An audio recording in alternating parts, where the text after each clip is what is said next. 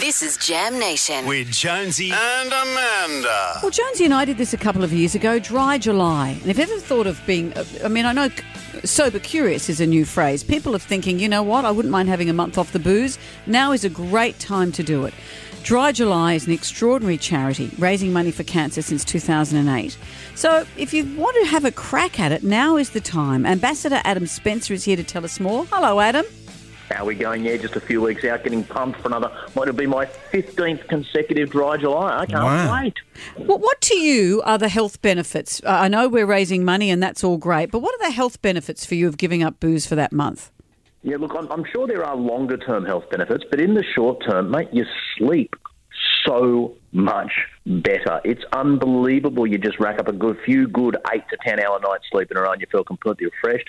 You're more energetic during the day, um, and you're more clear eyed about things. I like to joke, but I go to things like the Sydney Swans, and I watch a game, and it turns out. The umpires are trying their hardest. They make the occasional mistake. It tends to even out, and that's not the reason you lost the game.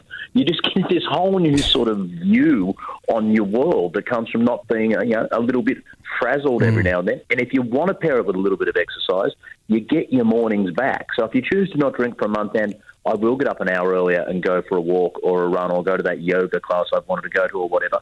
That disincentive of, oh, I just feel awful, I might roll over and go out to bed, mm. that's gone. So if you want to pair it with a bit of health and fitness, it's a perfect time to do it in the middle of the year. And you don't have to worry about getting a cab anymore.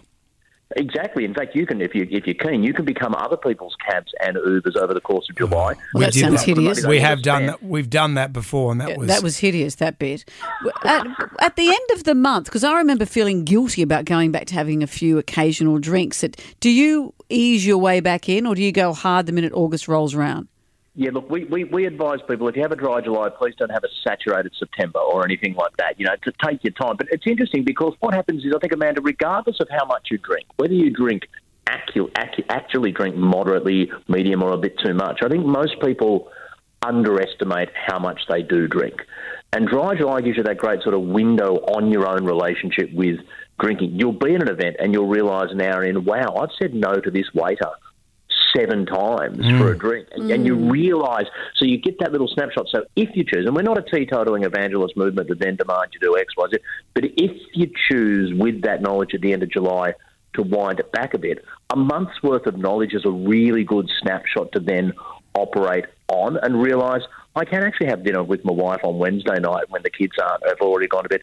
We don't need to get totally salsa. We can still have a great time. Maybe you take that as a lifestyle habit going forward. Yeah, I found that it changed my attitude to alcohol because when I went on dry July, I thought to myself, I don't think I've had a weekend where I haven't had a drink since I was about 18. So to have that month off, I found it really. I, I learned a lot about myself, and it was uh, when it finished. I thought, oh yeah, okay, I can. It's actually changed how I drink now. I, I, I don't. Yeah, I don't and think I drink as much. And, and, and the same way that if you structure around something going, oh, I've, but I've got to get, I've got to have a drink when I'm there, so we've got to get an Uber there and a Mm. car back. Oh, it's going to be so inconvenient. Actually, you can go to things and not drink and have a rollicking time. You can go to a wedding and not drink and still have a great time. You can do all sorts of things and not drink and still enjoy yourself. And maybe it's the experience of dry July and realising that that also lets people sort of recalibrate once they get around to August and beyond. Imagine if you didn't drink at your own wedding. Well, a lot of people don't. Maybe people don't. I think this is this assumption in our society that you know people drink everywhere.